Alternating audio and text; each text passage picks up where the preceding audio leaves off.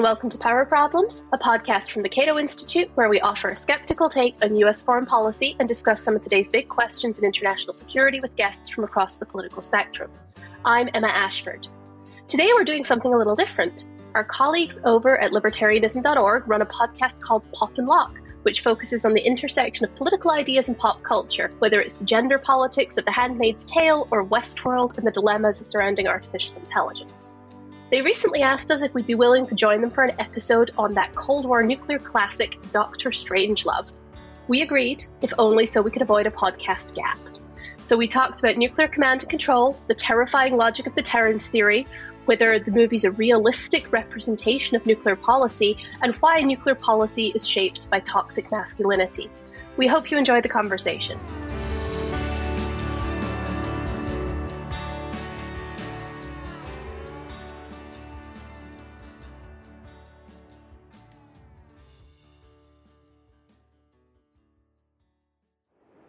For more than a year, ominous rumors have been privately circulating among Pop and Lock listeners that Natalie and Landry had been hard at work on what was hinted to be the ultimate episode, a doomsday podcast.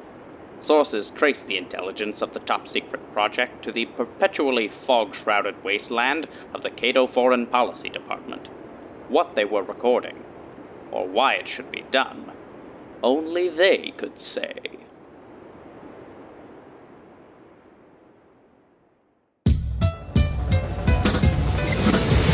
Welcome to Pop and Lock. I'm Landry Ayres. And I'm Natalie Dowzicki. Joining us today to tell us how they learned to stop worrying and love the bomb, and to discuss Stanley Kubrick's classic black comedy, Doctor Strangelove, are the Cato Foreign Policy All Stars, including Director of Foreign Policy, John Glaser. Hello. Director of Defense Policy Studies, Eric Gomez. Total commitment. Research Fellow, Emma Ashford. Hey there and co director of the New American Engagement Initiative at the Atlantic Council, and former Catonian, Chris Preble. Hey, everybody. All right. So, as Jack D. Ripper said, war is too important to be left to politicians. What do we think about this? yeah, if you watch these movies, that wouldn't. I, I think you wouldn't uh, feel that way. Um, Although P- Peter, among Peter Sellers, the three roles that Peter Sellers plays in Doctor Strangelove, um, uh, he does do a pretty good job of playing a completely befuddled uh, U.S. president. It's uh, all three of the characters are great, but I think one of the things the movie zeroes in on is kind of militarism run amok, and he sort of pokes fun at military officials and the pathologies that they can get into and you know leaving you know i think that that's that uh, quote speaks to a long running tension in civil military relations. You know the politicians feel they have to protect um, the country from warmongering uh, military officials say is the stereotype. And then on the other side you know the military thinks these bumbling politicians don't know a thing about war and they should just let us run it. And so i think that's kind of what he was zeroing in on uh, with that line the flip side, I think, is you know war is too important to be left to the generals, right?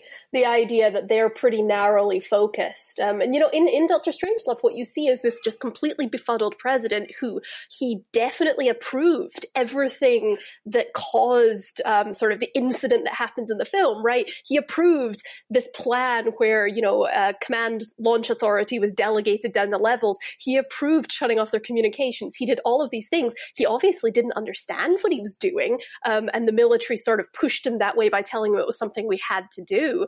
Um, but it, John's right; it's all about this tension between what the military thinks is necessary to win and fight a war, um, and what politicians might actually think about how we conduct foreign policy. By the way, befuddled is a great word there because I was re- I was I was rewatching this, and it's amazing how clearly Sellers made the decision to make the president the straight man you know, he's around all these goofs and these kind of this broad c- comic acting. And he's such a straight man as the president, which is kind of a, an unorthodox choice, I think, if you're making a political satire. So, a, few of you hinted at uh, this tension between uh, the military professionals and the politicians. And I was wondering if you guys thought that was still a tension that's going on today, even though this was a satire in the 1960s and kind of um, speak speak to that a bit and how that has kind of become a reality, not quite to the extent of the satire, but um, kind of how how our real world situations are oddly or maybe eerily similar to some of these tensions going on throughout Doctor Strangelove. Well, civil military relations has become such a big part of the national discussion in the wake of the chairman of the Joint Chiefs, General Milley, going out uh, with Donald Trump when he cleared Lafayette Square of protesters uh, about about a month ago. Um, and then there's been questions throughout Trump's presidency too of the status of civil military relations and is Trump sort of doing things that are inappropriate um, from sort of norms and practices. Um, when it comes to nuclear command and control, though, I think that in one respect, I think that's okay. Uh, I don't really see a lot of the things that Dr. Strangelove examines were really unique to the time period. And the early Cold War uh, had we did have a lot of pre-delegation of launch authority to generals and military officers, mostly um, ground-based ones in Europe that were sort of right on the front line between the U.S. and Soviet Union, who wouldn't really have the time if an attack came to get an order from the president. They'd have to make the life or death decision to use a nuclear weapon uh, right away. Um, so that kind of tension, I think, is definitely gone now. Um, but we're seeing a lot of the civil military relations problems uh, elsewhere. Another aspect that you know has come up a lot during the Trump uh, presidency is should the president have unilateral authority to order the use of a nuclear weapon, or should the Congress be involved? Um, it's unclear to me if this is just a Trump concern and it goes away as soon as he leaves office, uh, whenever that might be, um, or if it's something that's going to be more enduring. Uh, but in throughout the Cold War, like the debate happened pretty early on, and it was decided, you know, the president should have the final say so. Um, other countries have sort of different authorization authorities uh, where different people have to be involved. But in the United States, it's really easy for the president to order the use of a nuclear weapon. I mean, I, I, have to say, I actually kind of disagree uh, with you, Eric, on that. This is not a Trump administration problem. Dr. Strangelove is getting at an issue that has been basically the same. I mean, even before the Cold War, but but certainly fr- from the start of the nuclear period, right? I mean, the the idea that generals might try and force a policymaker to maintain a, a commitment overseas, um, you know, force them to show their resolve. I mean, you know, under Obama, right, we ended up with a general fired because he gave an interview to I think it was Rolling Stone, in which he basically tried to force um, Obama to, to keep troops in part of Iraq. Today, we've got, you know, um, generals like H.R. McMaster out there talking about, you know, oh, well, if we don't keep troops in Syria, we'll lose the oil, and they're all trying to manipulate policymakers. So, I mean, I don't really think there's a, a substantial difference on that front um, from the movie. And actually, I'd go even further. I mean, I think that the absurdity of how sort of nuclear deterrence actually works when you get down to brass tacks, I think that's still the same today. Maybe it's not as easy to have that sort of one man unilateral launch that you don't intend at a lower level. Um, but the whole idea of, you know, can we knock out another country's nukes before they knock out ours? Um, a lot of that absurdity continues today in things like the, the sort of the, the conflict with North Korea that we've been talking about having. Right. I think the hair trigger alert that was that was sort of the norm during this period when this movie was made in 1964 and the use it or lose it dynamics, I think those have been moderated since the end of the Cold War, but are ramping up again. And so, so we, you know, we talk about strategic stability, and Eric, you know this as well as anyone. You've written about this, but I think when I watched this movie uh, again, and this would have been maybe the fourth or fifth time that I've watched it, it I was struck by really two things. One it is striking to me that a filmmaker would make a movie about such a serious subject and make it as a comedy 15 months after the Cuban Missile Crisis, right? So, so, and in, in thinking back and sort of the tension of the Cold War period, and you had people building bomb shelters in their backyards, and and how sort of the grim reality of nuclear Armageddon. And I think it's a credit to Stanley Kubrick as one of the one of the greatest directors, I believe, in you know modern cinema, cinema and to the actors, um, because um, George C. Scott was not a comedian, not a comedic actor. He was a dramatic actor, Yeah. and yet the, the role he plays is absolutely brilliant. And Peter Sellers, who of course is a genius and plays three different roles in this film and plays all of them incredibly well. So I so I am I look back on this and sort of thinking about it as a historian of the Cold War and and and really marvel at the the audacity of making a comedy about this subject at that time. So it's funny because uh, my understanding, at least, is that Kubrick initially bought the rights to a kind of dramatic thriller novel called Red Alert. And they tried to write a script that was a dramatic thriller. And they realized that they couldn't because it was too absurd and hilarious. So they switched to a satire early on in the writing process. So it's funny that you note that. You know, in some ways, I, I almost wonder if it, it might actually have been easier to write a dark comedy about, you know, about nuclear war in that era when people were actually aware of it, right? When all the kids are having duck and cover drills and there's all the civil defense drills. And, and, you know, I almost wonder if that sort of, you know, this is just gallows humor, right? People think they're probably going to die next year. And so it's hilarious because it's the only thing you can do about it is laugh because it's so absurd. And I, I do wonder if, you know, a similar kind of movie produced today, I don't think you'd get that same kind of reaction from a population that never really thinks about nuclear weapons anymore. Right. So think about a fi- someone trying to make a comedy about terrorism. I guess what is it? The the um, Four Lions. Four, Four Lions. Lions. The Four Lions, which of course is is not well known here in the United States, but it's well known in the UK. Just Um, among well, nerds like Emma and me. but but let's remember. I mean, so I actually went back and Why watched. did why did you just l- l- single me out? I've seen Four Lions. that's another. That's a that's an episode for another pop and lock. But there was a dramatic film made about this subject in 1964. It's called Failsafe. I actually went back and watched that one again, which I hadn't seen um, for a very long time. It stars uh, Henry Fonda as the president of the United States, and that one is very grim. And the parallels between these two movies are really quite striking because it's also premised on a an accidental launch and the attempt to shoot down an aircraft before it carries out um, its attack, just as in, Str- in Doctor Strangelove, but it ends in in in tragedy, this horrific tragedy. Well, hold on. Just because Strangelove is funny doesn't mean it's not tragic. right. We're talking about Not nuclear dark. holocaust. Yes, at the not end. just Not yeah, right, the annihilation of all life on Earth. So, so, yeah. so that's what's striking to me is how we we look back on that film, and it is a comedy. It's intended as a comedy, and some of it's just the subtlety. So many little subtle things in the script and and in the film, um, but it but it is possible. It was possible to make dramatic films that during that period.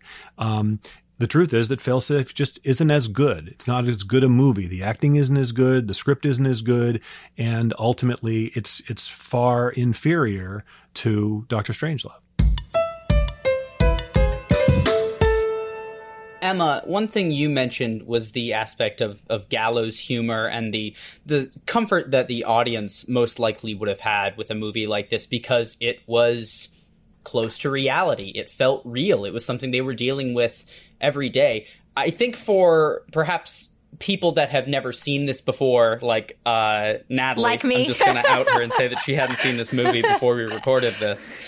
For people who have not seen this movie before or perhaps didn't live through a period like that, I feel like it might be hard to believe that something as absurd like this could be seen as an accurate depiction of what was going on at the time. How accurate is the plot of this movie? I mean, obviously there's some absurdism involved, but I think the root of some of that absurdity is the distance it has to reality. So so how close to reality is Doctor Strangelove? Oh, where do you want to start? Wait, this isn't a documentary. Go for it, Eric. Yeah, so so there's several there's several aspects in the film that existed in one form or another, maybe not necessarily in the early 1960s when the film came out, but did exist in the Cold War. Um, there was an equivalent of a doomsday machine uh, when the Soviet Union was worried about the possibility of leadership decapitation from U.S. submarine launched ballistic missiles as they got more accurate in the 70s, and also uh, the fear of decapitation attacks by U.S. ground based uh, nuclear forces in the 1980s. The Soviets implemented a system called Perimeter. And what Perimeter was designed to do is it would have a series of sensors throughout the country, and if it detected a mix of inputs like radiation or or uh, like the vibrations of nuclear detonation, it would automatically send a launch order to a specially modified missile that would fly above the Soviet Union and relay go orders to Soviet nuclear forces. And initially designed, I believe it did not have a human in the loop uh, to verify what was going on, which gets pretty scary, right? That that's pretty darn close. And it didn't happen in the 1960s, but it happened. It, it, it did happen in the Cold War. Um, other aspects, you know, when they're talking about the ridiculous uh, mine shaft gap at the end of the at the end of the movie, there was like the missile gap and during the Kennedy administration where the U.S. was deathly afraid that the Soviets had more missiles than us, and it all became about arms racing with them. Mm-hmm. Um, and it turned out that the intelligence reporting wasn't great. Um, on the characters of General Ripper and General Buck Turgidson, uh, basically combining aspects of General Curtis LeMay, who was the found, or the first commander of Strategic Air Command, a big believer in strategic bombing, uh, kind of a kind of nuts um, in many respects, and who I think one of the famous quotes I, I don't remember it word for word, but it was something akin to you know if I think that we're we're in it with the Russians, I'm I'm going I'm feel comfortable telling my bombers to go even if I don't get an order from the president so these sorts of things, like I know, you know, absurdity and, and satire, yeah, but the point of good satire is that it's uncomfortably close to reality. Mm-hmm. And there's a lot of things in this movie that are uncomfortably close to the reality of different parts of how uh, nuclear deterrence thinking and policy happened in the United States during the Cold War. Yeah, I mean, it's just honestly, it's actually if you if you sort of to strip out the jokes and strip out some of the like sort of sillier personalities, um, honestly, it really could be. You can see how they started thinking out that it would be a dramatic film, right? Um, you know, we have a lot of um, firsthand accounts from people that sort of worked in the nuclear space during that era, um, you know, and a lot of the arguments that we hear in the film are really things that that they were actually talking about. The idea that in the late 1940s, early 50s, sort of before the Soviets really ramped up their production, that the US actually had an advantage in nuclear weapons. And well, maybe we should just clobber the commies now while we still have the advantage and before they can strike back. That was an actual debate that happened in the policy sphere and among sort of military command. Um, and then you hear it in the film and it sounds so absurd. It was a real, it was a real uh, sort of debate that we actually had. Um, we've got firsthand accounts from people. Um, actually, the Bruce Blair, who unfortunately died just a couple of weeks ago, um, he ended up running Global Zero, one of the campaigns to end um, nuclear weapons.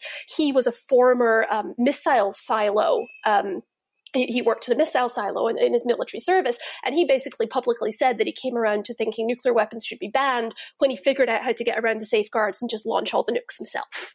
Um, and so, oh gosh, yeah, I mean, I, I don't know if he was right, but that's what he believed, and then dedicated his whole life to, to sort of trying to end nuclear weapons. So, I mean, as, as Eric says, a lot of these things we're, we're joking about them; they seem really absurd, but almost all of them are, are barely a step away from reality. Well, I have I have a pretty important question. How accurate is the depiction of the war room? Uh, because I so I just I was when I was watching this, I was like, oh, I like kind of could see this being a thing. um, but I was just curious, like that whole idea of like getting everyone together and having discussion, um, in this like uh, for the i am assuming most of the listeners have seen this movie, even though I hadn't seen it. But um, this round, big round table with like an entire map of the world, and they're in this like it's like a dark room. Um, I'm kind of wondering if you think discussions like that occur in rooms like that, or how how accurate that th- those scenes were in, in the location that they were as well. a big room full of white men making decisions. yes. Yeah, that's accurate. Yeah. Uh, America's most precious national security secret is the big board. I, I had two thoughts. I had two thoughts. The the ceiling in that room is ridiculously high, sort of based on you can sort of judge based on the on the screens themselves. And and of course we have seen pictures of the the war room in the White House in the bunker, which which is you know is in the basement, so it, it has a pretty low ceiling. It's pretty it's pretty tight quarters.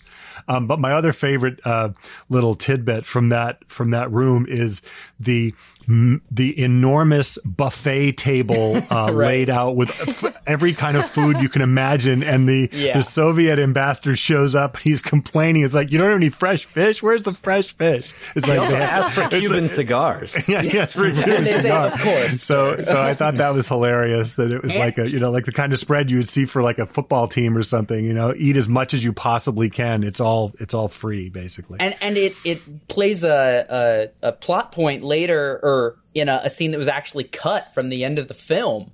Um, right when Doctor Strangelove stands up and, and takes a few steps, originally in the cut of the film, he falls flat on his face and basically after a series of circumstances a huge custard pie fight erupts between all of the members of this council.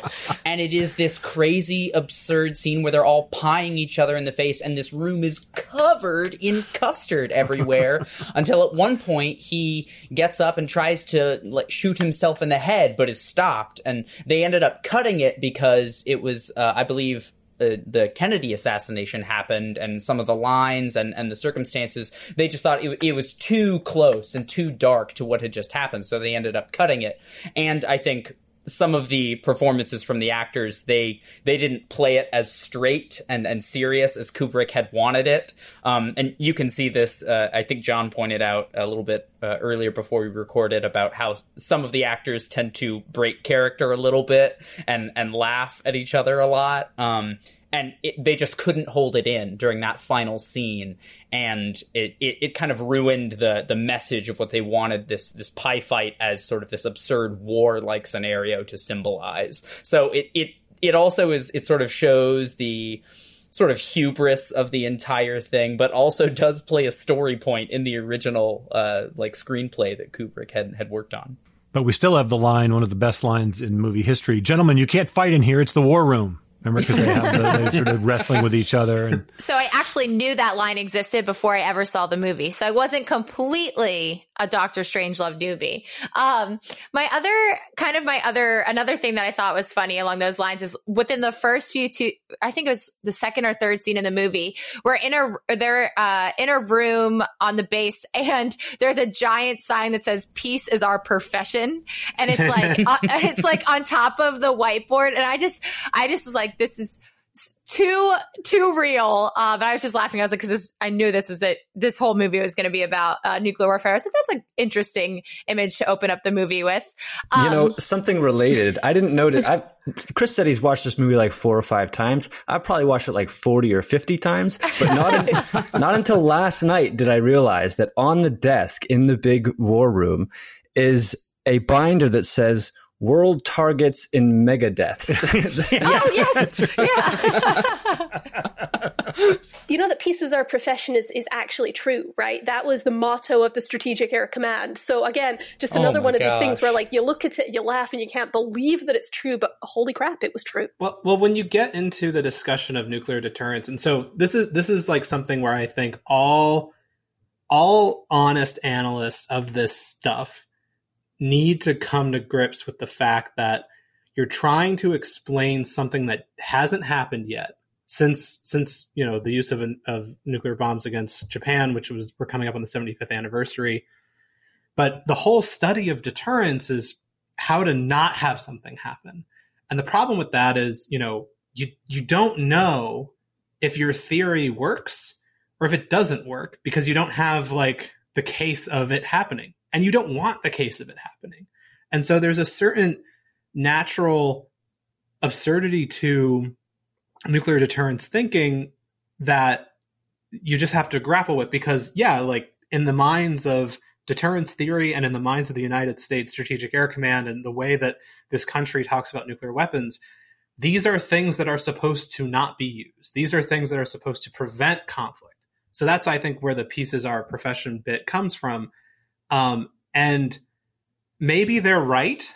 right? Like that's the thing about deterrence theory. You don't know. Maybe it does work. Maybe it does uh, deter war or deter certain types of war.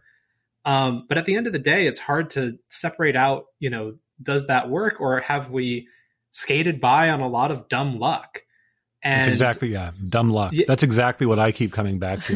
it's so easy to imagine scenarios that are that are depicted in this film playing out both in terms of accidental launch but also sort of personal reliability right so um, and and wondering how it is over 75 years we've managed to avoid an accidental detonation. We've come close, uh, we're told, uh, but but not that close in the grand scheme. Not as close as you know they they came very close in this film to stopping the attack because they were, you know, basically telling the Soviets where to shoot at, um, and and you know, uh, or or recalling uh, the the the bombers, uh, things like that.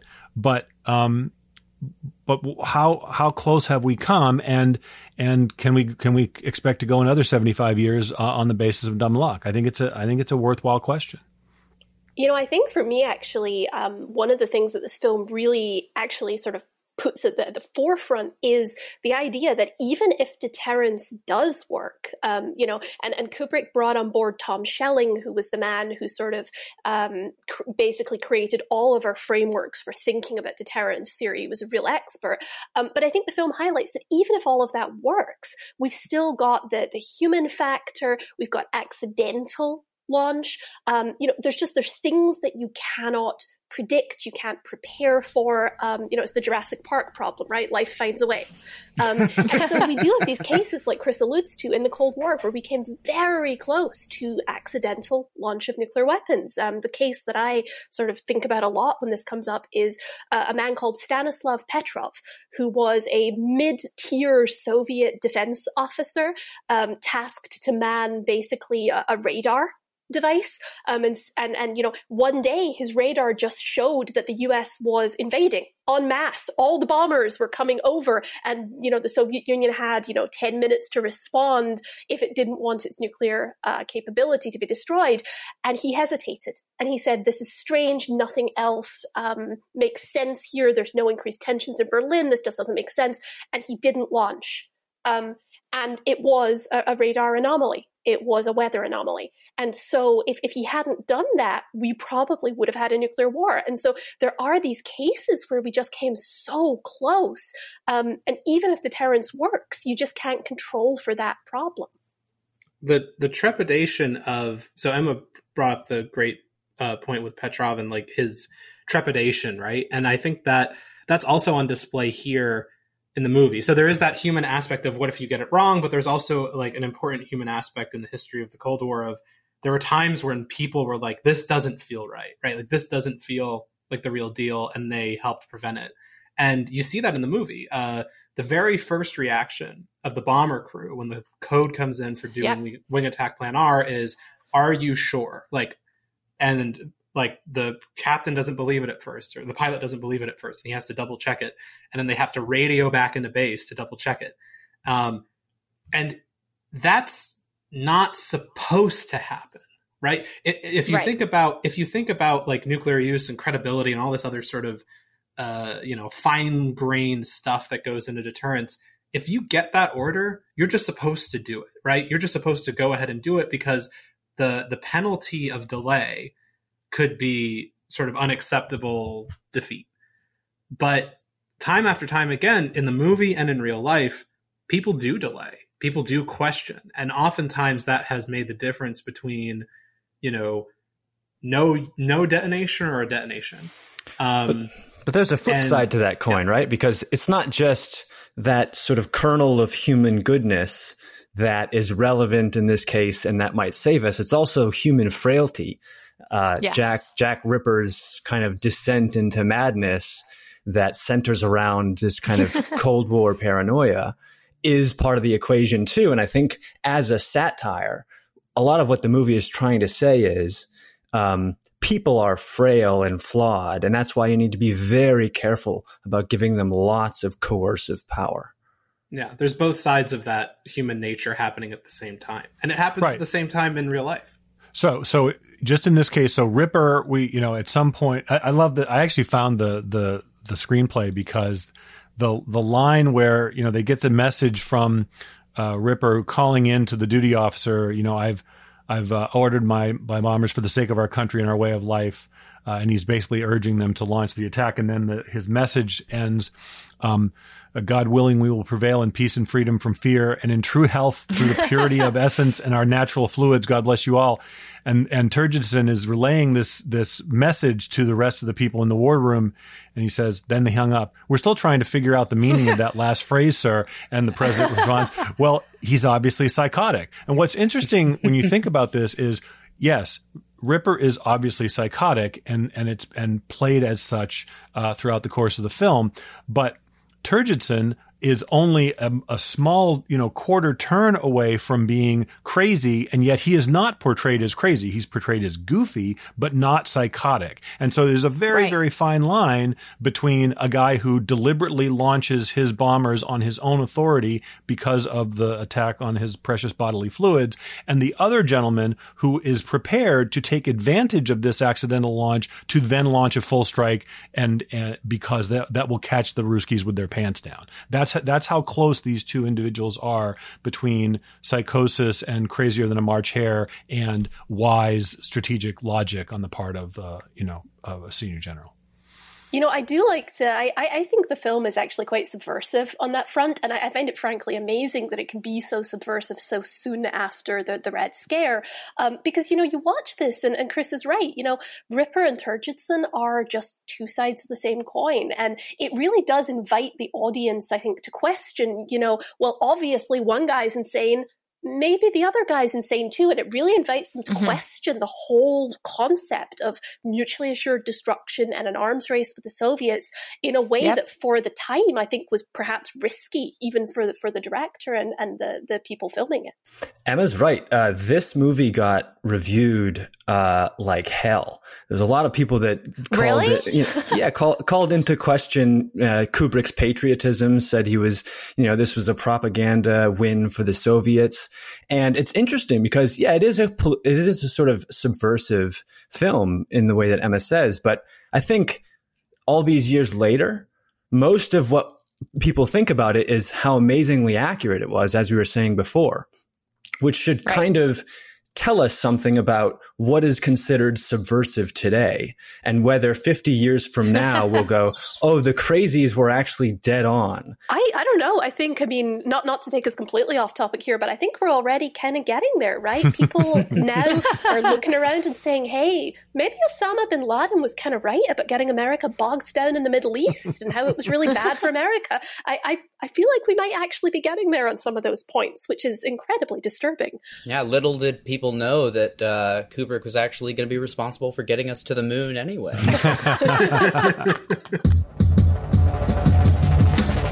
Can I just actually can I just pause for a minute because I, I do want to comment on on Stanley Kubrick as a filmmaker. So I had a I had a rule for my son before he went to college that there were certain films that he had to watch, and one of the criteria was he must watch a Stanley Kubrick movie other than Eyes Wide Shut. So if you think about this filmmaker for, for a lot, for a whole bunch of reasons, but anyway, I mean, if you think about this filmmaker and, and how brilliant his his the range of films that he did. Okay, so so 2001 is clearly a cutting edge science fiction film.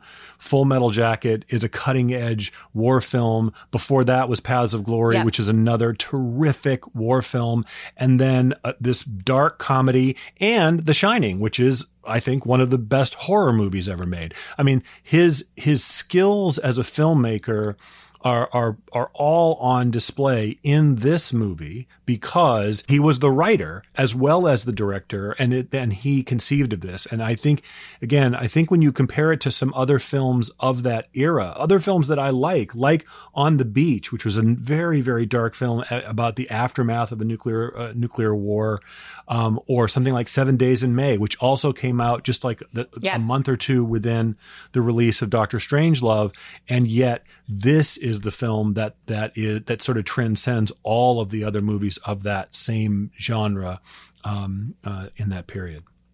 There are some other things I was kind of uh, thinking about while watching the film, more like trying to consider if they were realistic or not. And since I have all of you experts on, um, so the comment about B 52 bombers all being within two hours of their target from Russia and then flying 24 7, 365, how much would that, something like that cost? I'm expecting exact numbers from all of you.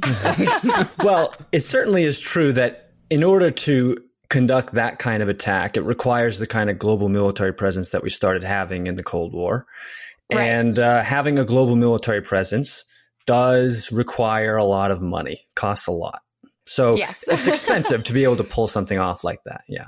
Although yeah. actually, um, just as, as an aside, just geographically speaking, the era that Doctor Strangelove is set in, where we were mostly using bombers and they were in the air, um, a lot of those bombers were based out of the US and Canada because the plan would be that they would fly across the, the North Pole to get to their targets in the Soviet Union. It's only later into the 60s and 70s when we start using more missiles that a lot of them are based in Europe, and we have you know debates about basing them in Turkey and elsewhere. Um, so in the very early period, um, it was actually less global. It might have been you know as expensive, um, Europe but, and it, Asia. but it was a little less global.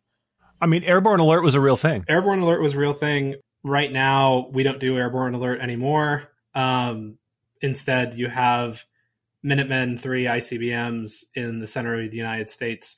Uh, so time is an interesting factor here because the movie is right. almost exactly as long as it would take for bombers to reach targets. It's it's just about two hours long, and they say in the opening sort of segment, you know, the bombers are two hours away from their targets, um, which I didn't notice until like the last time I viewed it yesterday for this, and that's like the sixth time I've watched the movie.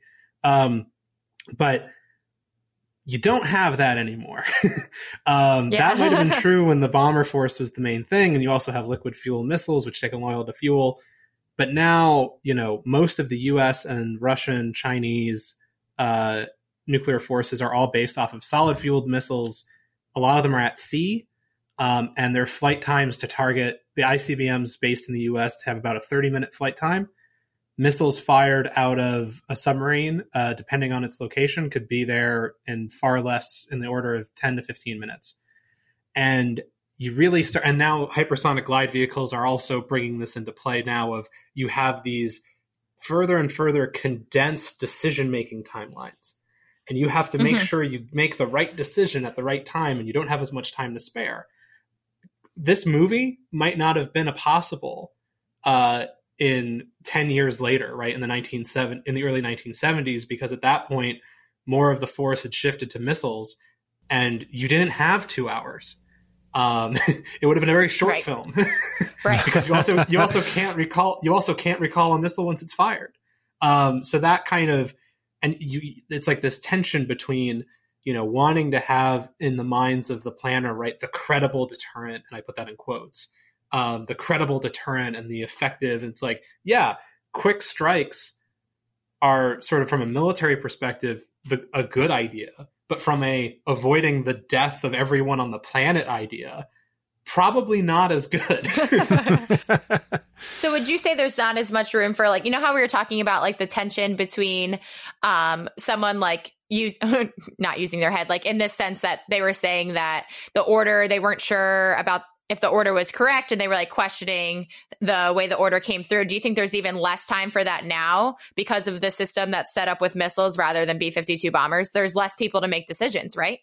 Yes. The, the timeline is more condensed, and I worry about new systems like hypersonic glide and cyber and all this other stuff as further condensing the timeline. The good news picture, you know, again, I'll put good news in quotes. The good news picture is that you don't have the scenario of US Soviet Union or US Russia reaching for the nukes right away. And this is because of arms control agreements. This is because of reductions in the arsenal of, of many countries. Um, you know, when the, when this movie was made, U.S. Soviet arsenals were in like the high thousands each, and now they're in like the low one thousands each. So that helps, right? And the mutual fear of surprise attack isn't as high anymore. Um, I think the problem, and, but the problem is arms control agreements are going away.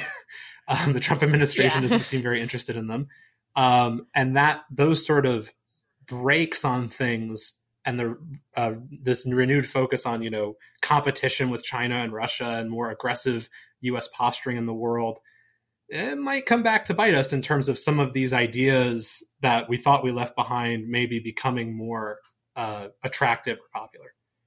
And lest Eric be too comforting here for everybody, I think also important to remember why warning time is actually important. The decision time that we're talking about, this isn't like policymakers, you know, they don't get a warning and then it's about it's about, you know, enough time to notify people to get into bomb shelters or something like that. That's not what we're talking about. We're talking about the time that the president has to decide whether he's going to launch all of our nukes in retaliation and wipe out another country.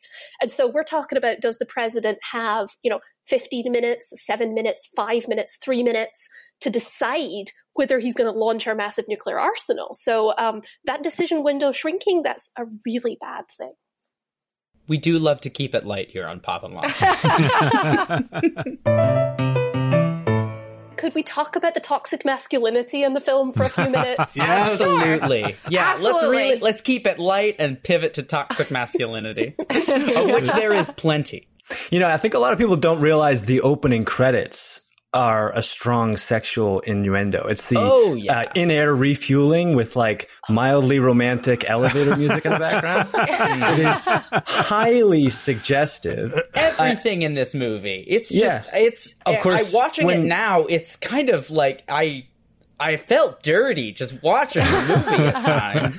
Slim Pickens jumping out the plane with the thing in between his legs is clearly a big phallic symbol. I mean, Jack Ripper, Jack Ripper first realizes his uh, conspiracy theory about the Soviets trying to steal away his bodily fluids and essence after the physical act of love, he says, after which he found himself in a state of fatigue and emptiness, which is like, all right, so something's wrong with this guy's masculinity that has thrown him into uh, committing to nuclear holocaust. so, the, oh, it's yeah. okay. The problem has not reoccurred, Mandrake. I can reassure you of that. I believe this is what he says.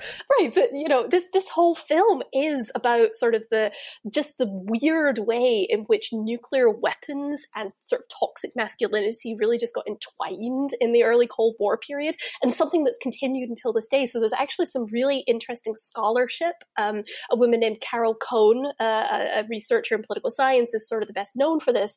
Um, but research on, on how um, some of the sort of more, um, you know, just things like, you know, generals comparing missile length um, is an actual thing, right? You know, research on, you know, weapons programs were actually focused on making the missiles longer. As absurd and ridiculous as that sounds, it was a real thing. Um, and the whole way through Doctor Strangelove, right, we just get all these innuendos. Um, and again, in, in keeping with our theme here, which is the film is very close to reality, that's also the reality of a lot of discussions of deterrence and nuclear weapons today, right? Does your, uh, does your missile have penetrating capability? You know, is it a bunker buster? You know, all of these things, just the way that we talk about nuclear weapons is just absolutely chock full of ridiculous innuendos. This is locked in. So, guys, what have you guys been consuming while we've been still in quarantine? Uh, this is, I've lost count of how many days this is now. Uh, but other types of movies, TV shows, or maybe even books uh, that you've really enjoyed that you think our audience might like as well. Eric, why don't you go first? Oh, God. uh, you might regret this because uh, my thing was going to be Dungeons and Dragons. oh, yes. Um, thanks to quarantine and, yes. and like working from home, not having to worry about commutes and, and like when do people get off work exactly. Um, my friends and I have been able to play so much, so much more uh, D and D since this thing began, and it's been a really fun way to like, you know, unplug, uh, think about things. Um, I, have I've informed one of my groups about this podcast, so I'm not going to go into any uh, uh, of one of the the stories I'm leading them through because um, there might be some things in there that I don't want them to find out yet. No spoilers. Um, but suffice it, suffice it to say, many of the people I play with are a mix of like libertarians and government types. And so I see a lot of them sort of emulate certain aspects of what they do uh, in their characters. Uh, but so that's been a very fun way of like just getting getting out of of you know nukes and missile mode, even though I love nukes and missile mode. Um, and yeah, so that that's how I've been filling my time. I've played over 200 hours um, Oh online alone, online alone uh, in the last four months. Are you Oh. uh, are you playing? Uh, are you writing everything yourself? Are you playing like a, a pre-written adventure or anything? Uh, one of them. So I'm I run two games. One of them is uh, everything I've I've sort of made up myself uh, with my wife Julie's help. Uh, she's been great. Uh, and the other game is the Salt Marsh setting, so it's all like pre-made, so I don't have to do as much work for that. so my uh, my wife Krista and I have been watching Game of Thrones. So Krista had never watched Game of Thrones, and um, I had watched it pretty pretty consistently from the very beginning. Um, and so, in some respects, this is either my second or third watch watch of the of the series. I, I sort of rewatched the first four seasons um, before, and um, it's been it's been a lot of fun. And I wasn't sure if she was going to like it because she's not a big fan of sort of science fiction and fantasy and things like that. But she really does like it. She appreciates the the quality of the of the uh, the the filmmaking and the acting and things like that. And I I will confess. Um, uh, thinking that I was paying close attention, there have been a few times when she's asked me a question about who is that person, how is that person related to so and so, and I've had to embarrassingly like Google because I, I even I can't keep track of all the names and their correct connections.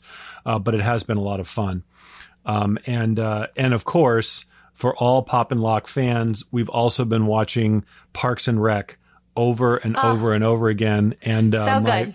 My my favorite Father's Day gift uh, from my daughter Caitlin was a mouse rat T-shirt, which I now wear proudly. Well, I uh, I uh, still I, I- every time I come on this podcast, I regret having kids because I, I don't have any time to, to actually watch anything. Um, but I thought I would suggest a couple of things that Doctor Strangelove reminded me of. So basically, like more modern things I've enjoyed the last couple of years that, that I feel are, are sort of similar in some ways. Um, so Yeah. the first one is if you're interested in sort of nuclear weapons, um, the decision making process, how war might play out, there's a really fun sort of um, prospective fiction book um, by a, a nuclear weapons researcher called Jeffrey Lewis. Um, the book's called The 2020 Commission.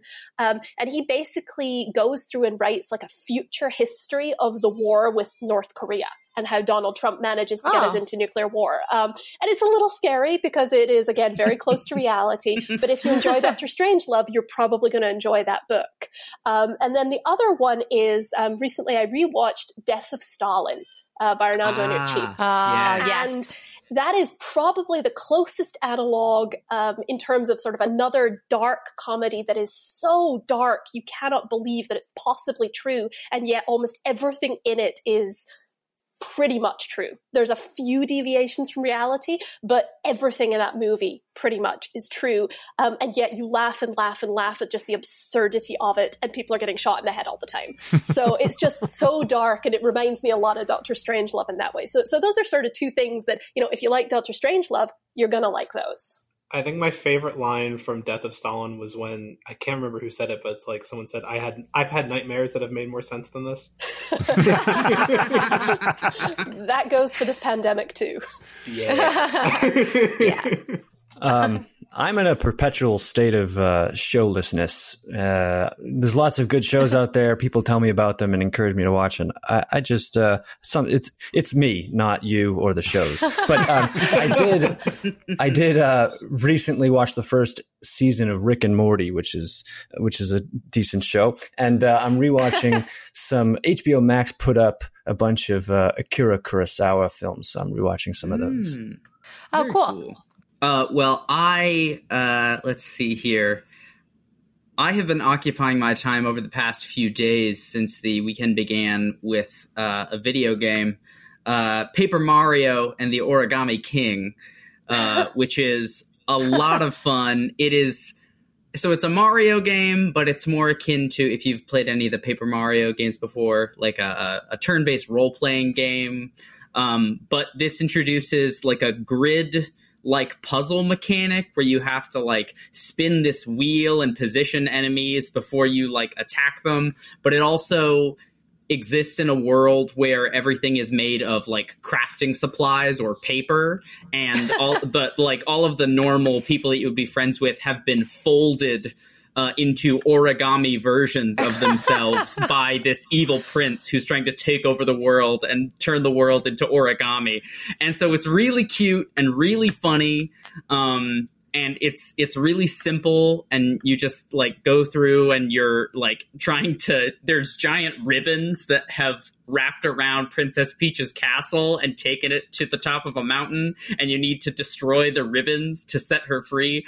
It's absurd and it's so much fun. I highly recommend it. Paper mario and the origami king. Yes.